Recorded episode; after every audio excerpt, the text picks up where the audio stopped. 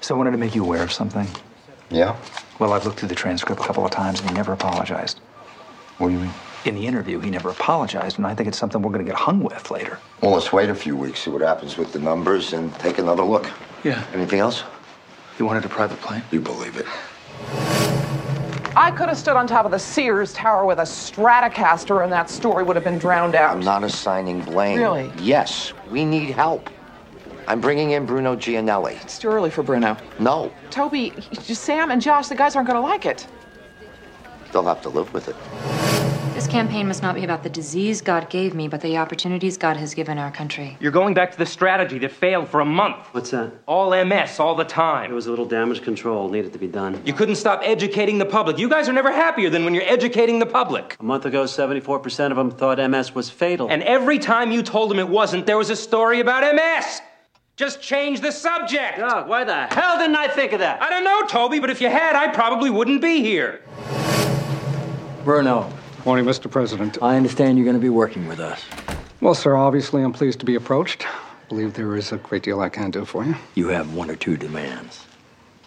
Yes, sir. You want 12% of the ad buys. Okay. Twelve.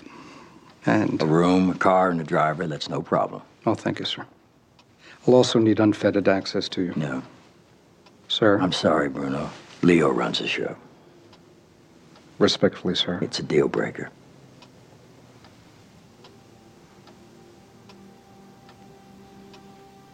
Okay. What's this room usually used for? I don't know. Desks, a blackboard, could be some kind of a classroom. CJ. Yeah. What's going on? What do you mean? Nothing. You sure? Yeah. What's going on with RU486? Leo won't let me wave off the FDA. It's against the law. No, you had a point. Who? Doug. That we're arrogant? Mm-hmm. I guess that means Doug won't be coming to my Sweet 16 then.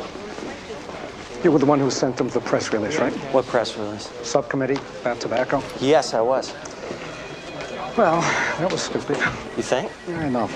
I got two years as legislative director in the House, two years as floor director in the Senate, and 30 months as deputy chief of staff. What do you got? Josh, Comeback's a fat ass Rotarian gas bag. I knew once I sent the thing, he'd raise the profile and give us the press we needed. Well, Comback oh, is vulnerable in its home state.